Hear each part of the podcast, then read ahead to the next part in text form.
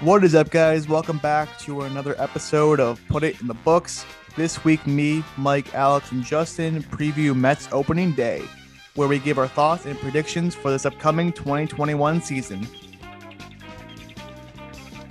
All right, opening day is back. Uh, after a long winter, America's pastime has finally returned. Uh, fresh start brings hope and optimism to all Met fans.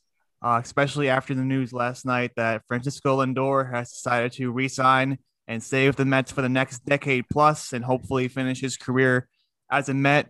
Uh, not getting ahead of ourselves, but this is a huge deal. Uh, it really is good that we got this done before opening day. We don't have this nagging storyline that's going to plague us throughout the year and, and act as a distraction. Uh, and Lindor, just a franchise talent. He's been amazing all spring training. Uh, he's been great on both sides of the of the ball. Uh, defense, helping out guys like J D and McNeil in the infield, and also being potent with the bat. So, uh, first reactions, Yo, first takes. I don't mean to. I don't mean to interrupt, but the game has been postponed tonight due to COVID. I knew it. I knew it. I knew it. Wow. So opening day. All right. So we'll drop the podcast tomorrow, but opening day is not upon us.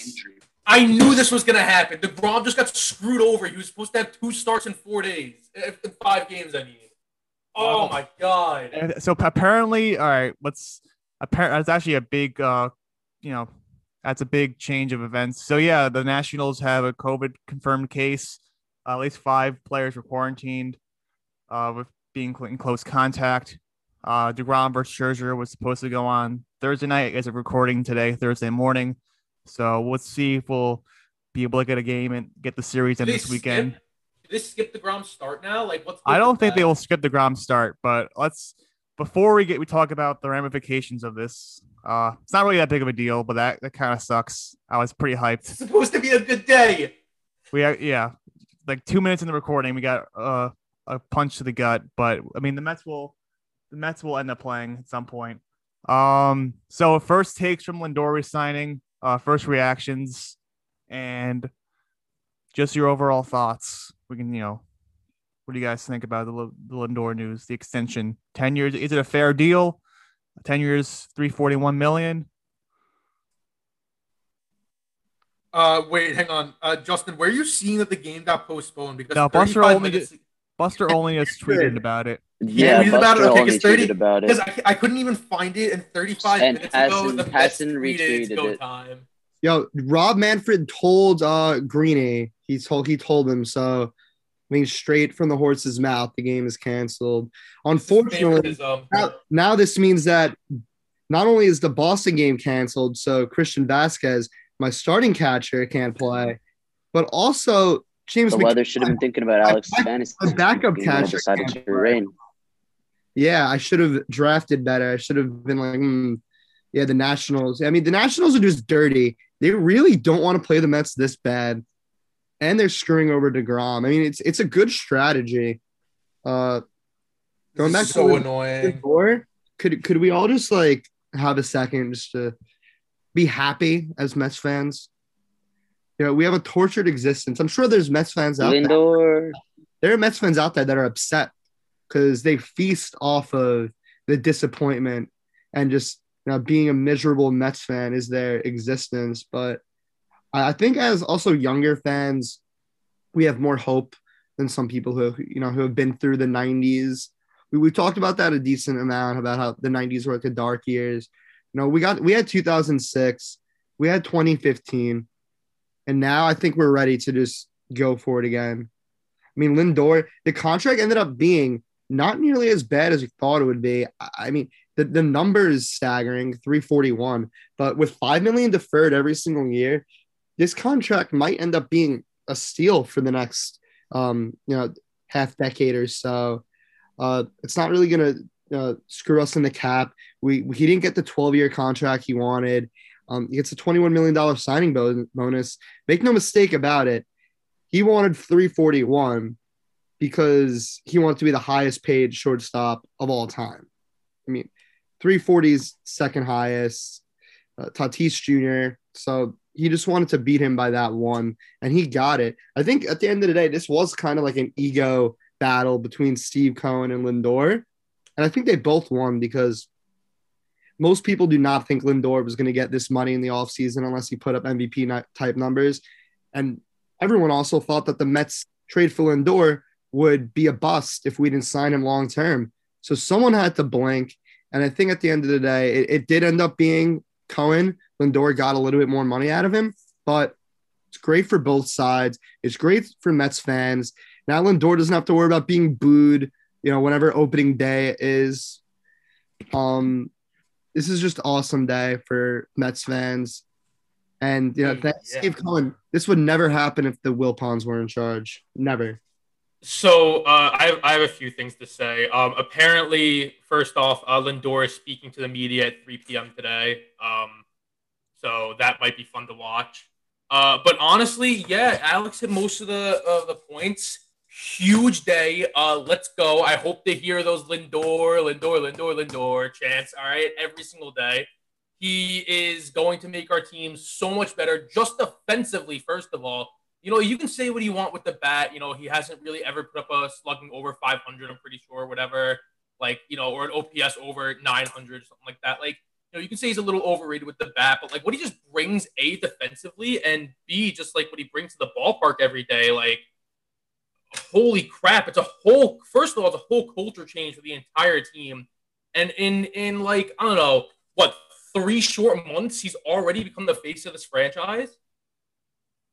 How many players can you say that happens to that gets traded to a team or signs with a team, becomes the face of the franchise immediately? Like, not many. It's what a day. You know, yeah, it got a little ruined that, you know, opening day just got postponed. That's annoying. But, like, come on. This is, uh, you know, be happy. Be happy. Don't, don't boo him. Don't say he got overpaid. Be happy that for once we actually got the fish. Yeah, couldn't agree more. Uh, for sure, we got him. We got him. We did not overpay. I mean, whatever it's, you know, three forty-one, sure, that's a fat, fat contract, top five in baseball, but it's worth it for a guy like Lindor. We've already, we all know how good he is on the field. He brings even more off the field to the clubhouse, to the community. Uh, anyone who said he was being greedy or selfish or whatever, just, I couldn't disagree more. You know, good for him for trying to get his bag. He has earned every right to try to make as much money as possible. Everyone uh, who was in that situation would try to get as much money as possible. You know, you're sitting there at work and your boss offers you a raise or promotion. You're not going to say, nah, I'm good. I make enough money to support myself. You're going to be like, word, I want that raise. Uh, and I'm glad it came out to what it did. I mean, It's, it really didn't look like it was going to happen. You know, there was literally twenty minutes before it happened. Multiple of all, every, all of us really were getting uh, notifications about how they were at a stalemate. There were no new discussions. They weren't moving closer to a deal, and neither Dude, side Taiwan wanted to Walker move. Tweeted, when Taiwan, and, uh, sorry, when Taiwan Walker tweeted, oh my God. yeah. uh, in reality, I don't think Lindor ever actually thought he was going to get three eighty-five. I think that was very obviously just a negotiation tactic. Uh, he ended up getting a three forty-one. Um, he. Ten years, three forty one. Yeah, that's really good. This is going to be an Albert Pujols deal. Say that. Say my friend said this. I think did I think they heard. Um. So anyway, yeah, I think uh they didn't break the bank too bad. I mean, that three eighty five would have been just absurd. I nobody in the industry thought he was going to get three eighty five, including Lindor and his agent. I don't think they thought that. But good on them for asking as much as possible. That's what you should do. That's a good agent. That's a good player. No, trying to know his worth, trying to get as much as possible. And like I said, anyone who said he should have just taken the three twenty-five and been happy with it, get out of here. He should be trying to get as much money as possible. Um, yeah, so definitely great news. Something I just I just saw that was pretty funny. Um, ten years seems like a long time for Lindor to be signed, but the Mets, after Lindor contract expires, uh, the Mets will still be owing Bobby Bonilla money. So for anyone that's saying ten years is a little bit too long, Lindor is only twenty-seven. You know, ten years is the template for a franchise, uh, a young franchise superstar like a Mookie Betts who signed for, I think, thirteen or so years. Harper signed a thirteen-year deal when he was like this, a similar age to Lindor, and Lindor is arguably a better all-around player. So uh, for three hundred forty-one million dollars, sixty-five. Sorry, that was for Harper. No, that, no, Mookie was twelve, three sixty-five. Oh, Mookie was twelve. Harper, yeah, yes, Harper that got was for thirteen. Lindor is a better all-around player than Harper. wasn't wasn't Harper's like thirteen three thirty or something? It was something like that. I think Machado got ten years, three hundred million, and Lindor. He owes that contract to a Dodgers fan. He owed Machado owes that contract to a Dodgers fan. Let's not forget. That is true. Um, and I think it's just good that we don't have to worry about this next offseason about like who will be targeted as a shortstop if Lindor leaves. If we have to pivot to Seager or Trevor Story or Javi Baez, Correa, we can just focus on uh, the trio of Stroman, Conforto, Syndergaard, and hopefully we get one of those or multiple of those done in next offseason. But besides that, besides, you know, obviously Lindor, great news. Um, I didn't really, I personally didn't feel that Lindor was being greedy. I just thought that, you know, all the leaks going out to the media from his camp and then Steve Cohen obviously tweeting about the negotiations on Twitter uh, seemed a little bit too public considering this is a pretty new relationship.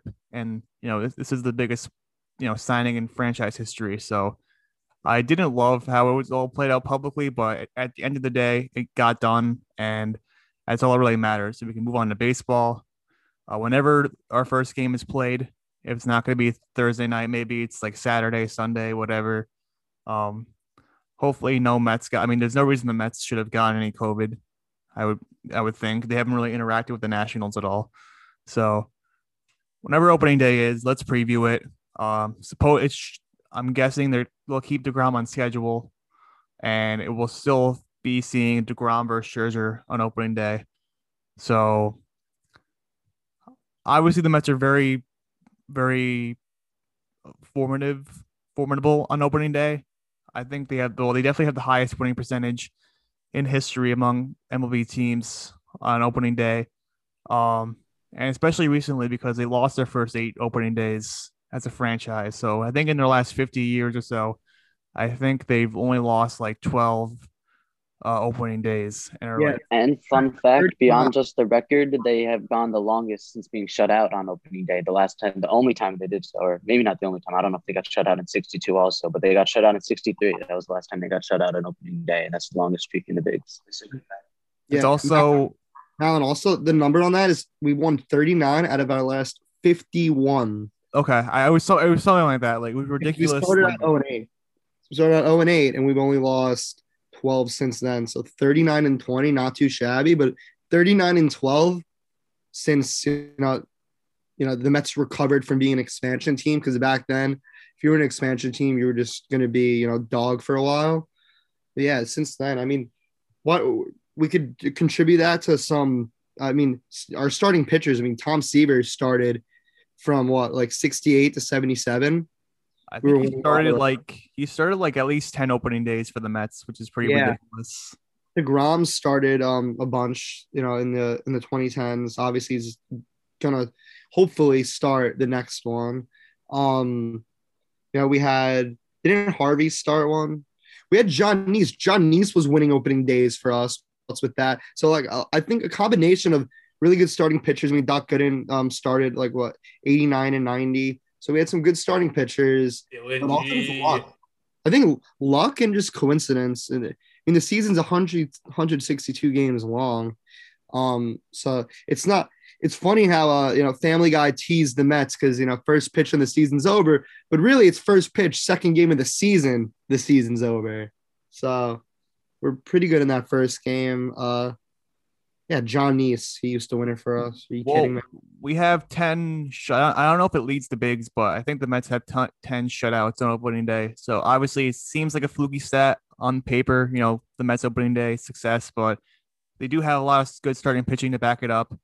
Um, and it probably is like their most impressive feat as a franchise, their opening day success. And it kind of lures us into some sometimes a false sense of security that, you know, this year might be different. Uh, with a win on opening day, but uh, I kind of wanted to like talk about like season predictions, uh, maybe predictions for like the Mets in the standings. Talk about certain players' predictions, like maybe over unders for certain batting average or wins, home run totals.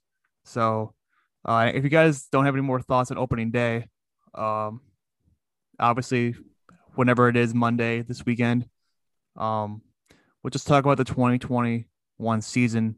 And how do you think the Mets are going to stack up? A lot of people have Braves. Yeah, I'd like to pose. Oh, go ahead. Go ahead. I was just going to say that the Braves are like uh, kind of the favorite in my eyes, but a lot of like uh, projections and rankings and uh, like Las Vegas odds has the Mets as the favorite in the National League East, which is weird because they haven't won anything in the last five years. So the Braves don't really have too much respect in their name, but what do you guys think? Uh, wow. I think, I honestly think that it's probably the Nationals to lose. Sorry, not Nationals. Um, I, I totally meant to say the Braves. The, the East is the Braves to lose. Um, yeah, we got all these players, but the Braves were within one game of a World Series berth last season. Like, on paper, we have a great lineup, but on paper, we had a great lineup last year, and for the first two months, we couldn't score a run with runners in scoring position. There'd be like countless games where we're just, uh, eight hits in like the sixth inning and we're down one nothing. Uh, until like, yeah, this culture change is nice and everything, but until we see actual on-field production, I still think it's the Braves division to lose. Yeah, I would definitely agree with that last statement, that no matter how good on paper the Mets get, it is definitely the Braves division to lose. I mean, on paper, the Mets look really, really good this year, but like you said, they've looked pretty good on paper for the last couple of years. You just never know what's going to happen. I'm excited to see it play out, though. I mean, once the Mets, Mets get their uh, pitching back healthy with Carrasco and Syndergaard, I think that rotation is really a force to be reckoned with. And uh, on the Braves, I think their top three, their three real young guys are also, if they hit their potential, that's a real time. That uh, rivals that rivals the, uh, you know, the Smoltz and Maddox type guys. And that's, I mean, that's a lofty expectations, but those are three really talented young pitchers they have. So that's something. It's, it's going to be exciting to see. I mean, I think a lot of the public is going to back the Braves, but I I just I, I wouldn't surprise me if the Mets did it either. Once they get Syndergaard and Carrasco back, I think that's a really, really dangerous rotation. Alex, any thoughts? Well, where do you have the Mets finishing in the, in the division? Um, like as much as I want to put the Mets at like on top, I just can't bring myself to do it because of that recent success by the Braves and just their their dominance. And again, it would be like, we're, we're of course we're diehard Mets fans, and sometimes we're a little illogical in how we're thinking, but I think we're all good enough baseball fans to recognize that the Braves have not been getting the respect that they deserve. Um, as long as their like rotation stays healthy, their rotation should have, you know, kind of rival ours in terms, because it's deeper. Um, Obviously, we have DeGrom, and that's kind of the difference there. So, like, if we do get into a situation where, you know, it's one game between us and the Braves, I'll take us any day of the week. However, that's not how baseball works. It's a one hundred sixty-two game season. Um, to win our division, you're going to probably want to aim for, like, ninety-five wins. And I think the Braves could get there. Um, I mean, if, if the Mets just go off, though, I think the Mets have a higher ceiling than the Braves. None of us could deny that. Um As Mets fans, we know how dangerous our lineup can be, um, and our rotation also has that ability. It's really going to come down to the bullpen. That's the biggest question mark. I think that the Braves should edge us out and win the division. Maybe they get ninety-five, ninety-six wins. We get ninety-three, ninety-four range. Uh, I'd be happy with a wild card berth in this division. Um, it seems like it, it might be the, the best division in baseball, especially if the uh, – the Marlins produced like they did last season. I mean, for God's sakes, they made the playoffs and the Mets didn't. I mean, if you look at any of these teams, you, you could see the Mets coming in last too. That's not out of the question. I mean, the odds of the Mets winning, you know, over one hundred games might be the same as the odds the Mets come in last place. Like, the Phillies have been underachieving for a while, but they stink. I'm telling you, they've stink for the last ten years, and people have been taking them as like a trendy pick. I don't believe in them. However, Nationals, Mets, and Braves, you could pick any one of those teams to win the division, and no one could say you're an idiot. So I pick Braves. Um, is, is that everyone's uh, predictions for the division, Malin? Well, I was going to – I briefly mentioned that the Braves were my pick, but I just because the Mets have had such talented rosters over the last few years, you know, ever since they went to the World Series, they've been, you know, competitive and spending money, and they put on – They've put out win-now teams on the field, but they've pretty, you know, they have not played to their talent level the last few years, whether it's been because of defense or like really bad bullpens. And even last year, like last year was a huge disappointment. A lot of people were like really trending on the Mets because they had Cespedes at the D H. They had um, Stroman, Syndergaard, DeGrom, uh, people like Betances coming into the bullpen at that time. And the Mets were, you know, they were terrible. They finished under five hundred. And in a year where like M L B was like giving away playoff tickets to teams, you know, the Marlins made the playoffs last year and the Mets finished in last. So last year was a huge disappointment. Uh, now with the new owner, some of the new roster moves, if the Mets don't finish in the playoff, if the Mets don't get into the playoffs this year, it would be a massive disappointment. And I think Mets fans after that won't, don't, won't want to hear anymore about how talented the roster is and how many good players they have and, you know, what their young core of hitters is like and, you know, DeGrom and their whatever their roster looks like. If the Mets can't actually do it on the field after they made this much investment in their players, um, it really is, you know, it's, it's not going to look good and it's really going to be disappointing. So I say, I'll say a wild card. They get to the wild card game. They could win the division, but it depends. Like the Braves have a more talented team, and one-on-one, the Braves have like kicked the Mets' asses the last few years. So like the Mets are going to have to win those interdivisional games. So I'll have the Mets go into the wild card game, and you know Jacob DeGrom in a one one game wild card is a pretty good, pretty good odds to me. But I can't put them over the Braves right now. Uh, good change.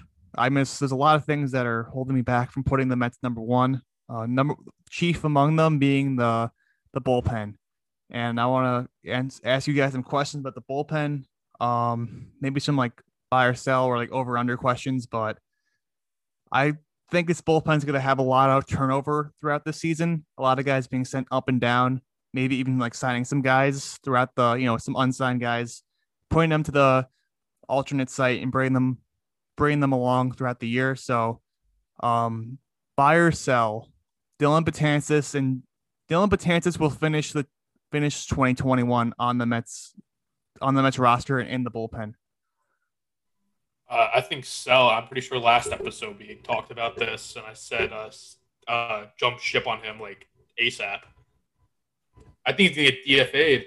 I don't think a team's going to want him after his past two years. What Achilles tear, tear torn Achilles, ten E R A, seven E R A, right? Something like that. Yeah, I think he gets D F A'd. I, I, I uh, you know, unless he gets picked up by, like, let's see, who has, like, pretty good pitching staffs, like, pitching coaches. Like, I don't know, like, the Astros, like, uh, the, Brave, the Braves maybe. Like, uh, unless he gets picked up by a, a team with a really good pitching coach, like, I think he's done very soon. Alex, Justin, do you think Betances... Fun makes- fact, actually, my friend of mine at school, his cousin is the A's pitching coach. But back to the Mets. Um, I would agree. Uh, Betances, Familia, I think they got some pretty short leashes. I think I agree with Malin. There's going to be a lot of turnover. That's why they went for a lot of depth rather than, say, the biggest fish in the, out there. You know, they did go for Bad Hand, but they didn't necessarily go after a guy like Liam Hendricks that hard because I think they wanted to focus more on their depth. And I think it's really going to come in handy because their bullpen is not the best in the game. There's no sugarcoating that, especially at the bottom half of it. Uh, uh, yes, the Yankees do suck. Good point. Uh, yeah, so there's definitely going to be the turnover. I like the depth they built up. Like I said, um, I think Jacob Barnes really impressed in camp. I'm really excited to see what he can do. He's been really, really good in camp. Like, like no one saw this one coming. But, yeah, Betances and Familia, I don't see them last. I mean, Betances more so than Familia. I don't see them lasting uh, – more than a couple of months with the Mets this season. He's just been he's – no, he's not. He's not good. He's not good. He's not good. He's in the A L East. I mean, he's on the Mets, so we would know. Um, well, I, I like I like what we did with um our bullpen because obviously Familia and Betances are like big question marks, and we kind of supplanted them with Trevor May and Miguel Castro. So, like, even though the Mets bullpen is still iffy, it's, you know, we pushed those guys who had, you know, prominent roles last year and blew it. We kind of pushed them to the back. So maybe they could like regain their confidence. Um, I mean, with Betances though, I'm not really sure what to do with him. Maybe just let him go if he struggles. I mean, once Seth Lugo comes back, someone's got to be on the chopping block. Right. And, um, obviously, when Carrasco and Syndergaard come back, that's also going to be the case. Like, I'd rather have one of our, you know, um, depth starters be in the bullpen than a useless Betances. So, I mean, I, I think investing in that depth was the move. Um, I mean, I also would have tried to get another reliever, but so did the Mets. The Mets did try to get another reliever, and yeah, you know, they got him, and then they didn't get him. So it just kind of drives you crazy as a Mets fan, knowing that like that would have meant a lot to our bullpen. But I mean, we still have a lot of depth in like even the bullpen. We have we have you know we have depth, but um, especially like this is the deepest we've had in terms of um hitting and pitching in a very long time. So, I, I mean, I'm just very excited for the future, the, for this season. I mean, of course, with the Lindor signing, we're clearly all in now. Um, a lot of our young uh, guys, because like this is a Mets team that is built around the core. We we didn't just build it through free agency. It's very tough to do that. You'd have to kind of get steals. Um, we did do it through some um, nifty trading. Uh, definitely have to, um, you know, tip my cap off to uh, Sandy Alderson. He he kind of really did like build this team. Even Brody, you know, Brody played a part as well. Um, Obviously, Brody did not do well with trades, but I think um, draft-wise, Brody did a pretty good job, and he was very savvy, especially how he used the um, international um, signing money. I think that was really uh, was really good. Um, if you just never traded, we'd be fine. Um, but yeah, San, like this is Sandy's team. He's in charge. Has so much depth. I could imagine the Mets being able to withstand injuries because. Obviously, you know, it's hard to win a World Series if your big players aren't there by the playoffs, but it's also hard to make the playoffs if some of your guys are out in the middle of the season and you have what the Mets used to do and put the double A or triple A roster out there. Now we have M L B players who are going to be playing even when our top guys are out. I mean, come on, this is a great bench. I love Luis Guillorme, but he can't, he should not be our top pinch hitter, and now he's not, so... This is, I'm just very, very excited. Um, last night when we all got the Lindor news, I don't know about you guys, but my first thought was we're going to be contenders for the next couple of years. I mean, Steve Cohen delivered in terms of his win. You know, he hasn't fully delivered, but when he said he wants to win a World Series within three to five years, a lot of people scoffed at that. And I think certainly now that's what everyone's saying, not just Mets people, everyone else, everyone's saying. Mets have this window. Let's let's break right through it, boys. Uh, I want to piggyback. Sorry, I want to just really piggyback uh, real quick off of what Alex said. Like, yeah, the Luis Guillorme thing. Um, for a while, people, I I know me personally, like people were uh, worried about the fact that like, oh, you know, now that we just traded for Lindor, we have no depth. Guillorme is our next man up. But, like, look at the guys that they got. They got Jonathan Villar. They got Kevin Pillar, Alberto uh, Alberto Almora. Like, these aren't guys that we would normally see in a in a Wilpons era or, or like, you know, uh, even when we had Sandy Alderson in the Wilpon era, like, we had guys like Eric Campbell playing, like, starting third base in twenty fifteen. Kelly Johnson as our backup, like, second baseman. Like, uh, th- this – we we finally have, like, amazing pieces that – you know, even on the bench, I agree with Alex. We're going to be contenders for like at least seven years. Yeah, um, I said five years. Let's let's. I, I think more. I think more. We have no. We're we don't even know if we're going to have DeGrom in seven years. How we don't know if we're going to have him in five years. But I, we I money, think money talks. Money talks. Yeah, we'll see. Seven years is bold. Michael Shertock, bold seven-year contenders. Statement. I'll take five years. I'll take three years. I'll take one year. If we have one year, we win the World Series, and then we're terrible for the next six years. I'd rather that. Yeah. Um. Uh, I was. Oh, I was go gonna say. Uh. Yes, I agree. Hey, buddy. Hey, Evan. Uh. One year. If they do good for one year, win one World Series, we happy. But I'm gonna agree with Talk on this one. Shocking, I know, but uh. I'm going to agree. I think with Steve Cohen's pockets, I think there's never really going to be years, or hopefully there's not going to be really years where they're not going to like, hopefully going to be good on paper. yeah, like maybe there's going to be years where they're worse than others for sure, but they're not. I feel like these days where we're continuously rebuilding, trading good players for prospects, like uh, mostly are behind us. I think on paper, at least, we should be contenders or at least play a possible playoff team every year. Yeah. Um, quickly getting back to the bullpen before we move on to like other other players and their roles. Uh, Edwin Diaz has to be fantastic this year for the Mets bullpen to have a chance. Uh, he has to be, you know, he could be, you know, maybe he doesn't have a one point seven five E R A. Maybe he's not having an eighteen uh, strikeout per nine ratio, but he's got to have an elite type of year to carry this bullpen, especially until Seth Lugo comes, comes back from injury. Uh, Trevor May in the interim is going to have to like step into those shoes. Like May may not pitch multiple innings like Seth Lugo would, but Trevor May is the, the de facto setup man right now and has to perform to the level that he's, he's signed for. Uh, Aaron Loop as well. He's also going to be a, a late inning option.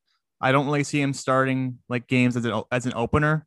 It seems like the Mets are going to be doing that with the fifth starting spot for the, at least a few, a few turns to the rotation. Jacob Barnes seems likely to get a lot of those opening opener assignments. Maybe Miguel nah, Miguel Castro is also going to be slated for the late innings. So if Castro Castro is going to have to step up, uh, May has to pitch to his abilities. Diaz has to carry the bullpen, and Familia just has to like not suck in the seventh inning because I don't think Familia is going to get set up opportunities. Uh, Betances, I think he gets like a week or two, and if he's not showing anything by middle of April and he's blowing, you know, he blows a game or two, I think he's just D F A'd. Uh, they can bring back like Mike Montgomery, who they released, or they re-signed Tommy Hunter to a minor league deal.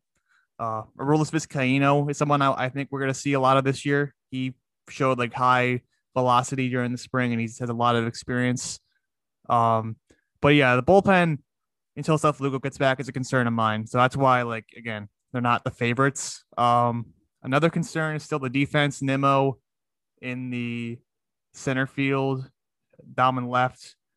Um, I was listening to some Mets podcasts, and a few people were saying that if it's late in the game, the Mets are up by a run, do you take Dom Smith out of left field entirely, or do you switch Dom Smith to first base and take Pete Alonso out of the lineup?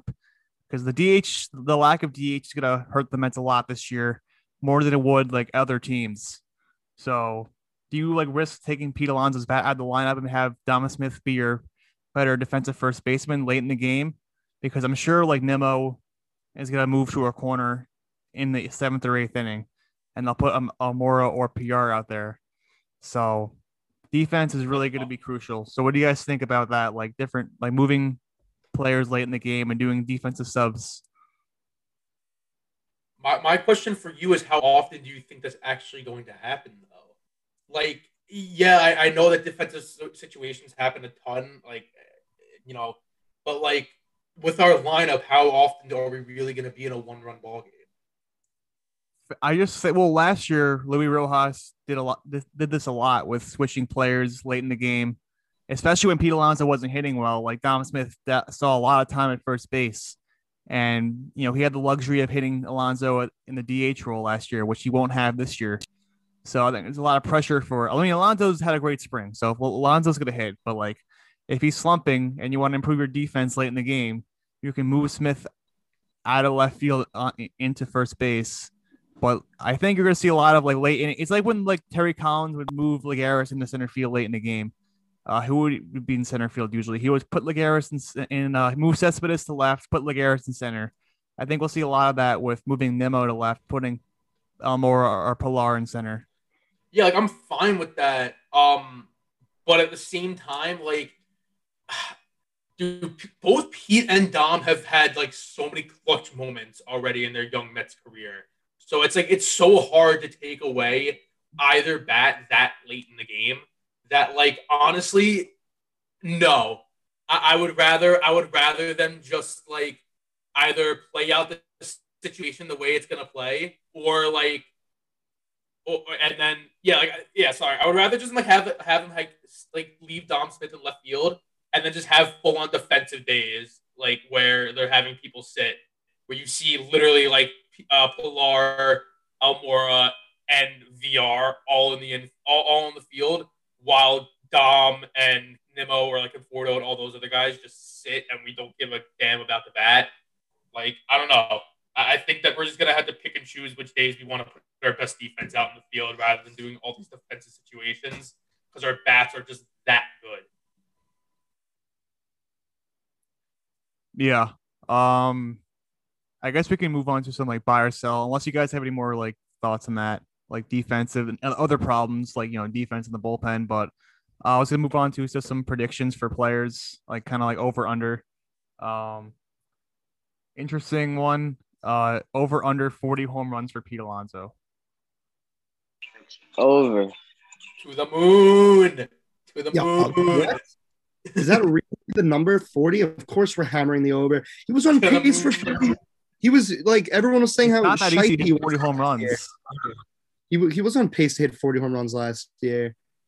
Absolutely. He was on pace to hit like forty-three, I think, something like that. Yeah, and he still and everyone was saying how shite he was, bro. And he's now he's a masher, bro. If he gets, I think forty-five is like the number over on there. And I, I'm hammering the over on that too. Through the fucking moon with the protection he has in the lineup too. Oh my God. Yeah, Pete's getting forty-five. Yeah, the boys down in the Bronx, because I'm I'm feeling so good. I'm even nice to them. Those those mashers going to stay healthy. They're going to get forty-five. Bro, take, take that parlay on Stanton, Pete, and Judge. They're all they're all going to be booming this year. I'm telling you, New York New York City is where you want to be right now if you're going to hit home runs. Imagine yo, yo. thinking Judge and Stanton are going to stay healthy. I was about to, I was about to ask that's another question. that's a bigger bold prediction.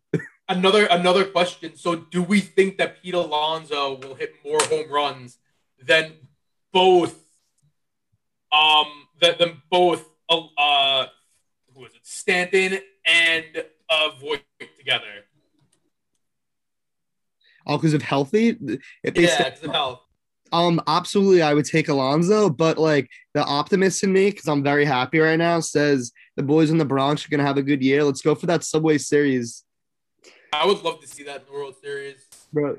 Those, I'm telling you, those boys in the Bronx. Not only do they mash, but they have an actual rotation now, and they've always had a good bullpen. And they have the best G M in baseball. Like, they're they're vibing. The Mets are vibing. This is just great. I love you. I love you guys.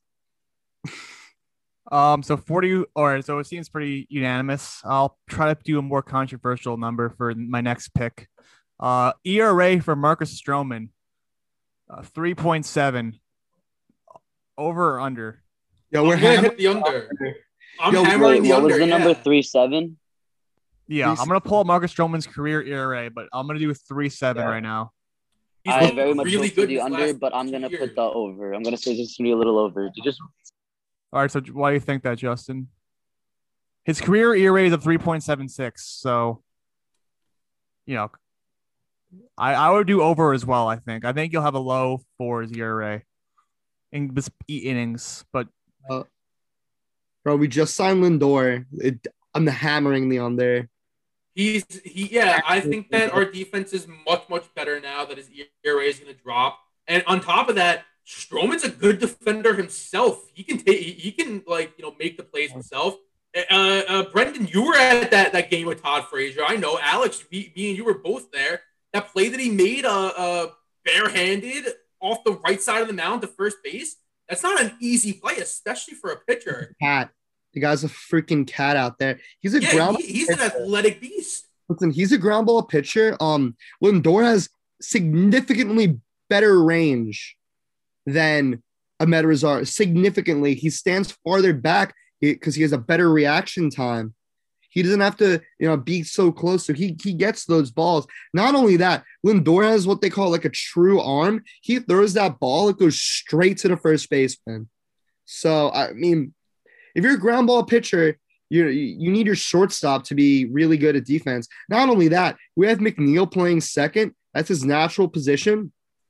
I mean, he's shown that he's he could be a really good fielder. He's such a good fielder. The, the Mets have been putting him everywhere, and he's been just fine. But second base, he'll probably be able to thrive. I think third is the biggest issue. However, not that many balls are hit to third. And as a someone who used to play third, if the ball's not hit right at you, it's going to be hard to get anyway, just because those are bullets. That's like, a fact. Yeah. Yeah. I, I like, totally stand by that statement. I, and also, like, having Lindor there, if there's a ball hit to his to J D Davis's left side, there's a decent shot Lindor could get there too. Um, it's not great to have J D Davis at third base, and obviously he's not Nolan Arenado. And like, I'm not taking anything away from Arenado, but you know, saying that third base isn't as important to ground, you know, ground ball defense as short, but that's just a fact. Shortstop gets a lot of ground balls, and ground balls hit to second. Let's be honest, you don't have, you could just lollipop it over some of the time. I mean, obviously in the M L B, that's not really the case, but shortstop is what matters the most to a ground ball pitcher like Stroman. And we have one of the best shortstops in the game, at least in terms of defense. So I'm a big believer in hitting, hammering that on there. I'm also in a good mood. Um, I could see it being worse than that because he does pitch to contact. And when you pitch to contact in a league where there's, you know, home runs are at an all-time high, you know, the game could change in a second. You know, he lets a couple of men on base. He get, you know, there could be a hit parade all of a sudden. People are just hammering the ball. So I'm I'm hitting that on there. I don't think Stroman's going to be – he's not going to be pitching like an ace, but I think he'll be a good number two, number three. Um, if Carrasco comes back and does what he's done his whole career, all Stroman has to do is be a number three. If Syndergaard comes back and pitches like he can, Stroman, all he has to do is pitch like a number four. And then all of a sudden, even if he does get over three seven, he's still doing his job. Any more thoughts on, on Stroman? I think it's two two right now. So not as unanimous as Pete Alonso, but I, I think me and Justin have the over and you and Mike have the under. Yeah, yeah Stroman has pretty much said everything I was going to say. Um, I'll do one more over under, then I want to do like a buy or sell, but one more over under. Uh, Carlos Carrasco, the forgotten part of the Lindor trade, uh, penciled in as a number two starter. He uh, had some elbow soreness and he tore his hamstring. Uh, over under one hundred twenty innings for Carlos Carrasco this year. Uh, I I want to say over, but he's just way too injury prone for me to say it. So under. Under. What was the number? What was the number? one hundred twenty innings. Oh, I'm also a- going to say under. He's already out for at least a month of the season, probably more like closer to two. It's already, yeah, I'm going to say under. How many starts? That's like around like twenty starts probably. Um, so let's say he misses a hamstring. So a hamstring, he's out to like early mid-May. He's already throwing again. He started a throwing they program. They said six to eight weeks. If he's going to make twenty starts, he'd have to average six innings a start. Yeah, he's well, missing minimum. Sorry, Which he's missing like yeah, minimum four starts right now. Like, there's no shot he's not missing four starts right now. Yeah, I mean, I, I, I, I think that um, you got to just hit the on there because maybe if going into this, like, if we didn't know about this injury yet, I, I think that'd still be like a fair. I guess maybe you know a little bit more innings than that, maybe like one hundred fifty. But I mean, one hundred twenty innings is. Like, again, you know, like twenty to like twenty-two starts, depending on how he's throwing. Um, like, he's already missing, like, how many how many starts? Like, five or six starts, probably? Um, I, well, at least I would say early May is probably the most optimistic timetable. Early I'm gonna, May. I'm going to say over, but, but continue. So, it's like six starts. So, he's already down to like twenty-six starts. All he has to do is miss, like, six or so starts after that. Um, I also, I mean, he's had health issues for a while. Um, he also doesn't like the Mets rotation is built so that we don't need to rush him back. So I think that's another factor. Maybe like, you know, a Mets team from prior years, maybe, you know, he, he'd be coming back a little bit earlier. So, but on this Mets team that might cost him like one or two starts. So I, I just think that something will happen again. I'm I'm hopeful for the season, and I don't think it sinks us. I don't think it sinks us if Carrasco, you know, only, you know, if he only pitches in like two, like two thirds or less than two thirds of the games. But yeah, on there. Let's just yeah. do the math real quick on it. He got hurt. The, the diagnosis came on March thirteenth, right? We're at April first now. That's already roughly three weeks. He's going to be – like his projection is be back like within the first week of May. That's not – that's only four starts. So, like, honestly, I think I might change it to the over. I'm doing over. I think it, I mean, one twenty, I, I think it's going to be right around there. I mean, that's also predicting he won't have any more hiccups along the way. And then when he does come back, he'll be productive, because if he comes back and he gets shelled around, he's not going to, like Alex, you're right. He, this rotation is not built on uh, Carrasco's shoulder. It's built on Walker, uh, DeGrom, and Stroman. And DeGrom, if you have, if you have like DeGrom, I'm sorry, if you have Carrasco and Syndergaard, who are both injured, come back around the same time, and they post about one hundred innings each, that's like, you can kind of combine that into like one elite starting pitcher. So like DeGrom plus Carrasco, like ha- you know, half the years from Carrasco and Syndergaard, you could, you know, have the same results of a very elite starting pitcher. So yeah, they're not, they don't need, you know, one hundred fifty innings or two hundred from Carrasco, but I think they'll be right around that, you know, very close. Um, just, I actually have a, all right. So two overs, two unders. Um, I'm gonna do one, two more buy or sells, and then kind of just like wrapping up. Um, I, I think I think uh, I kind of wanted to uh, talk about Lindor's like Mets projections compared to uh, like another all-time Met in Jose Reyes. Okay. Can I can I ask a question that y'all can answer about Lindor? All right, I, I'll take the silence as a yes. um, yeah, go ahead, go ahead. Uh, who who will lead the team in smiles, Brandon Nimmo or Francisco Lindor? The important that was important your question. question of the day. Most important question of the day. Okay, well, what's the over under for Nimmo? Uh, like eighty-seven. Uh, I, or... uh, no over under. Just who's gonna have more, Lindor or Nimmo? I think, I think Nimmo. I think, I think uh, no. I think it's gonna be Lindor. I think that he's gonna smile every day and be like, "I'm making thirty-four million dollars a year." Okay, technically he's not making thirty-four million dollars a year. Oh, however, God. however, however, I agree with semantics shouldn't matter, because sure talk, you took the words right out of my mouth. He's going to be thinking, I'm the three hundred forty-one million dollars man. I, I'm the highest paid shortstop of all time. I was smiling a lot before this, and that's when I was getting paid like, you know, crap for being the best shortstop in the league. Now he's paid. He's in the greatest city on earth. He's with the greatest fan base on earth. He's smiling. He's in one of the best lineups in the league. He has, you know, a really good rotation. He has a, a you know a great new owner. I can say what you want about his social media presence. Uh, it's one hundred percent a double-edged sword. I won't deny that. However, the Mets are one of the most exciting teams in the league, if not the most exciting. For you know, the San Diego Padres are a team, so. They're they're also very exciting. Um, I think that he knows that it's gonna be he's gonna be competing for um a pennant every single season, at least you know for the next like five years. The the Mets will be competing, and he's very very happy. And he was smiling a lot before, and that's when he was with the uh, Dolans of the Midwest out in Cleveland, who they what they did to that team is terrible, but he was still smiling. He's got to be smiling a lot more now, though. Brendan, what's your answer? Uh, Nimmo, just because I think Nimmo is going to get on base more, and, you know, he pretty much smiles for every – well, I don't know. He's definitely happy with every walk, and he gets on base more, Lindor. So the more Nimmo is on base, the more he smiles.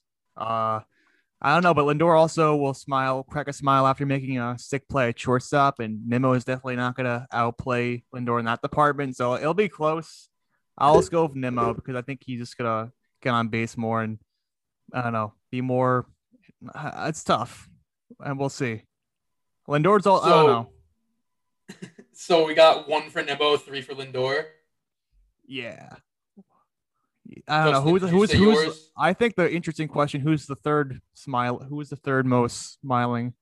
Dom for sure. That's a good call. I think yeah. that's a good call.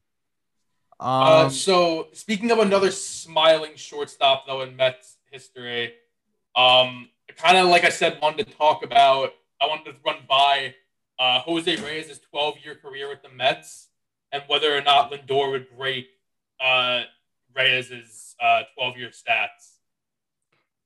I hope so. so remember so, the, uh, remember the, uh, the drafting of Mets franchise history? And we like there's like two, only one good shortstop to pick from? Oh, my God, yeah.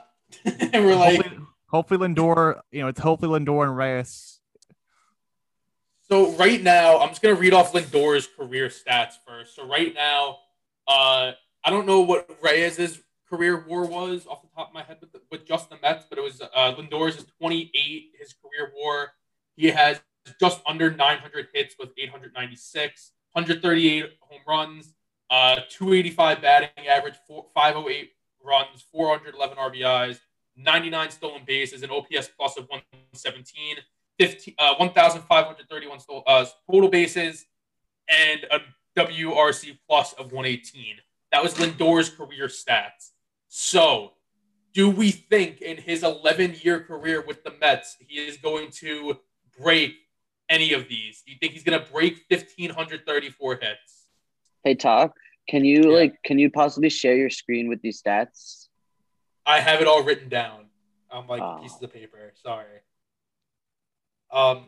All right. Well, do we think that Lindor will get more than one thousand five hundred thirty-four hits in eleven That's years? That's tough. I don't think he does, but like I think Lindor will be will go down as the best. Oof. I don't know. If Lindor wins a championship with the Mets, he's gonna go down as the best shortstop in franchise history because that's something Reyes couldn't do. I mean, Ray, it wasn't Reyes' fault, but like Lindor, if he's the centerpiece that brings the Mets their first championship since eighty-six, and you know for ten years, I mean Reyes. What he debuted in oh four, oh five. He left in uh, twenty eleven. oh three, I think I saw. oh three, okay. So Lindor. Yeah, I'm pretty sure, yeah. oh three Lindor, to twenty eleven. Like, it depends how long it, Lindor's an elite shortstop for. Like, he'll definitely be elite there for the next four to maybe five years. Um, I know for the second half of the deal, like, if he's still playing a good shortstop at age thirty-three, age thirty-four, like, that'll mean a, that'll determine whether he can compile these stats. Uh, I, th- I think he'll definitely beat Reyes in home runs. Like Lindor could easily get thirty home runs a season for the next, you know, the first half of this deal. Uh, definitely not going to approach his stolen bases. Um, maybe doubles Lindor can get be pretty close on, but uh, hits, I I'll go under. I think he'll just get under that because how many hits is he at right now? Like if he if he has like a thousand hits right now, yeah, he, he's one hundred just under nine hundred at eight ninety six. So if he hits twenty-five, if he gets twenty-five hundred hits, he's probably a Hall of Famer. So like, so I yeah, I did his career projections as well because the M L B uh, last season gave out what they thought would be his career projections, but based on a, a, a full one sixty-two, he ends up with uh, where is it? Anywhere between twenty-six hundred to three thousand hits, and alone on the Mets, my projection was two thousand fifty-seven. But that's would, that's if he's playing at a, an elite level for that all those eleven years. Yeah, so he would have to play like at a Hall of Fame pace to like beat Reyes out in some of these stats, but it's not impossible. Yeah, I only yeah I only have him beating him in home runs, hits, R B Is, on base percentage, slugging, W R C plus, and O P S. I don't know about you guys. I don't know what stats he's gonna have, but I think he's. I don't know. I was thinking he'll probably hit. Hopefully, his batting average is up from last year, so we hit closer to his career two eighty-five batting average. That'll be good. Um, definitely hit for a lot more power, though. I think he's like at least a thirty-one, thirty home run hitter, especially today's ball. Um, well, yeah, he didn't have to be Jose Reyes. They're just they kind of have the intangibles though, of like the charisma and the energy. So they'll be. I don't know. They'll be. Look at a similar way, even though they're not the exact same type of player. Um, I was going to do, let's we want to talk more about Lindor. I was going to do like one or two more buy or sells. We kind of like wrap that, uh, wrap up the podcast. I just want to like mention the trade deadline because um, that's kind of like where the Mets changed their season in twenty fifteen. And I think the Mets are in it. They're going to be active. So I want to pose this question. Buy or sell, the Mets will trade for a third baseman at the trade deadline. Doesn't necessarily have to be Chris Bryant, but the Mets trade uh, for a third baseman. I, I know J O might be on this one, but uh, J D Davis to the moon. J D Davis to the moon. Did you hear my question? I did not hear the question. Buy or sell, the Mets will trade for a third baseman at the trade deadline. Um... The combination of J D Davis and Luis Guillorme does good enough, whether it's J D Davis returning to twenty nineteen form or a combination of the two twenty twenty forms. I think it's good enough Uh, the rest of the lineup is incredibly strong. Uh, the pitching, like, you know, there's not like an obvious weakness, you know.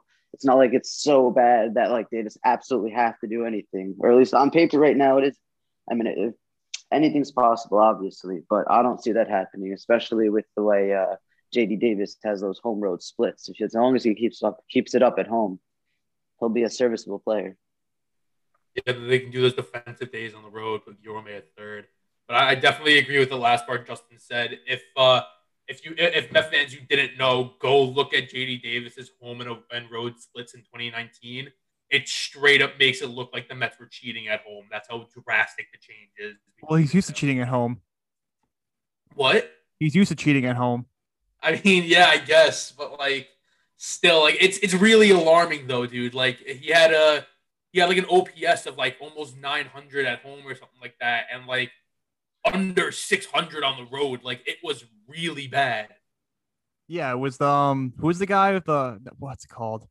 Cowbell man. What Cowbell man just giving signs away to J D Davis. He's uh, out there in like center field, two taps as a curveball. Yeah, it could. Yeah, bump, bump, bump, bump, bump. Yeah, that's like that's a uh, fastball. Uh, one more. Wait, um, actually, Alex, we're gonna comment on. Oh yeah, talk, talk, talk. Took my time. Um, what did I do? Obsessed with J D Davis. Okay, so I feel like this this it's should like J D Davis to the moon. Like that's it. Let's all be honest here. Unless third base is a big problem, or offense and offense itself is a big problem. So if those two conditions are met, then the Mets will will probably go out and get a third baseman. However, I just don't think that the chances of that happening are too high. So like, I'm I'm not a big fan of buying into that idea. Um, I think that if anything, the Met, like the Mets, if we are a contender, contenders have to do something at the trade deadline. I don't care how good your team is. The Dodgers always do stuff at the trade deadline too. So, I mean, you could always bolster your bullpen, especially if you think you're going to be in the playoffs. So there, like I I I definitely buy Mets uh, getting a bullpen piece, especially because uh, you know not everyone in your bullpen is going to be doing well. And they're all expendable. So much more likely to kick one of those guys to the curb than to kick J D Davis to the curb. I agree. I agree. I agree. I agree. Uh, yeah, like you said, you know, it doesn't matter how good you are, you can always get better. And I don't think that'll be a position player with the Mets. I think it's the bullpen. We've already kind of talked about how it's a little bit of a weakness if they have one. So I think that's the moves that they'll make. I think they're going to add a bullpen piece or two at the deadline.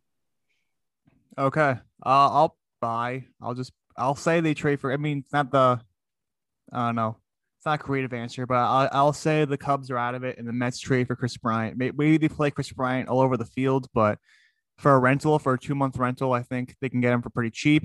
And if they're in it, you know, Chris Bryant could really elevate this team to a World Series contender. So, uh, last, uh, I guess buyer seller over under, uh, total wins for the Mets this year. Uh, I'll say. ninety over like, under. Are we projected like ninety-two and seventy right now or something? That's yeah. Those projections have them that's beat. A, that's the exact record they had in uh, twenty fifteen. Yeah, I think that's like a really solid projection, especially with how competitive the N L East is. I know Alex mentioned earlier that he thinks it's the best one in, in uh, the best division in baseball. A lot of other people do too. Alex, you're muted. I just saw your your mouth move, but no words. um. I- It may very well be.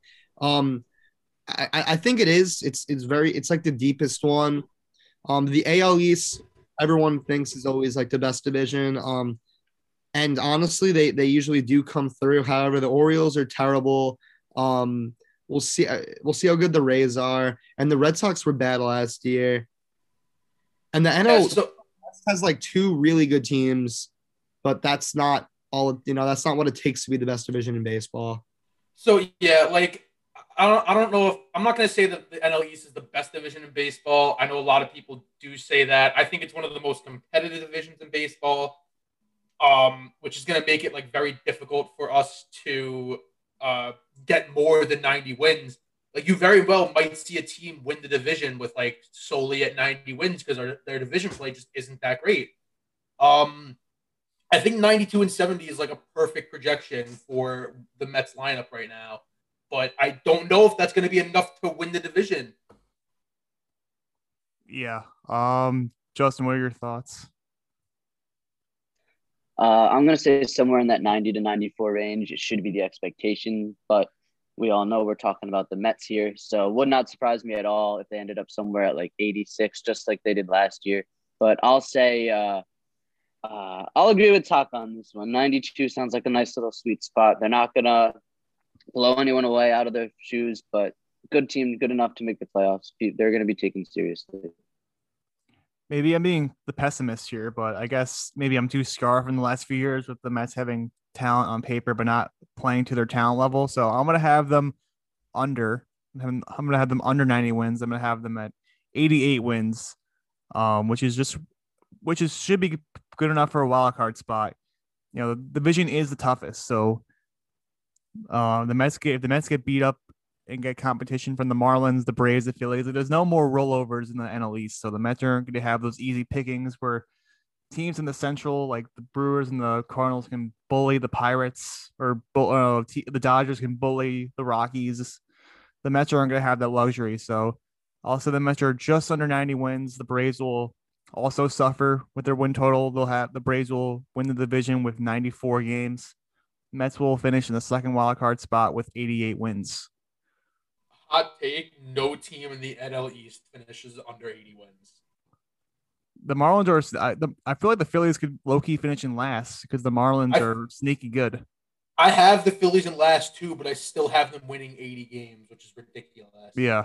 If that's the case, then it'll be really – if that's the case, then it's tough to see a wildcard team coming out of the N L East. But that, that's what I'm thinking too. Like, the more that I think about it, it's like I really think the Mets might have to win the division to make the wild card. I started to make the playoffs because, like, you know, you look at the N L Central, you got the Cubs, the Reds, the Brewers, and the Cardinals who can all make a run at a wild card spot. You have the Dodgers. The Padres are, like, locked in. One of the Dodgers and the Padres are, like, locked into a wild card spot, let's be real, leaving, like, one left. And I just named four teams that are also in the running for it. Like, it could be very well that the Mets have to win their division to make the playoffs. That is very true.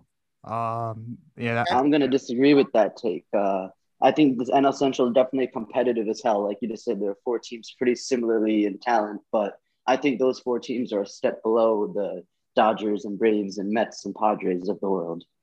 Well, no, so, so, so what I'm saying is, like, the Dodgers and the Padres are, like, locked into the playoffs. Like, one of them is winning the division and one of them is taking home a wild card seed, which is leaving totally get one that. Left. I just, I just don't see a world where two N L Central teams are going to make it. I think all four of those teams are a step below the rest of them. And the division winner will be the worst playoff team in the National League, in my opinion. Okay, I get that, but think also we're only six. I know six years, like that's you know that is a lot of time for baseball. But we're only six years removed from three of those teams having in the N L Central having ninety-eight wins.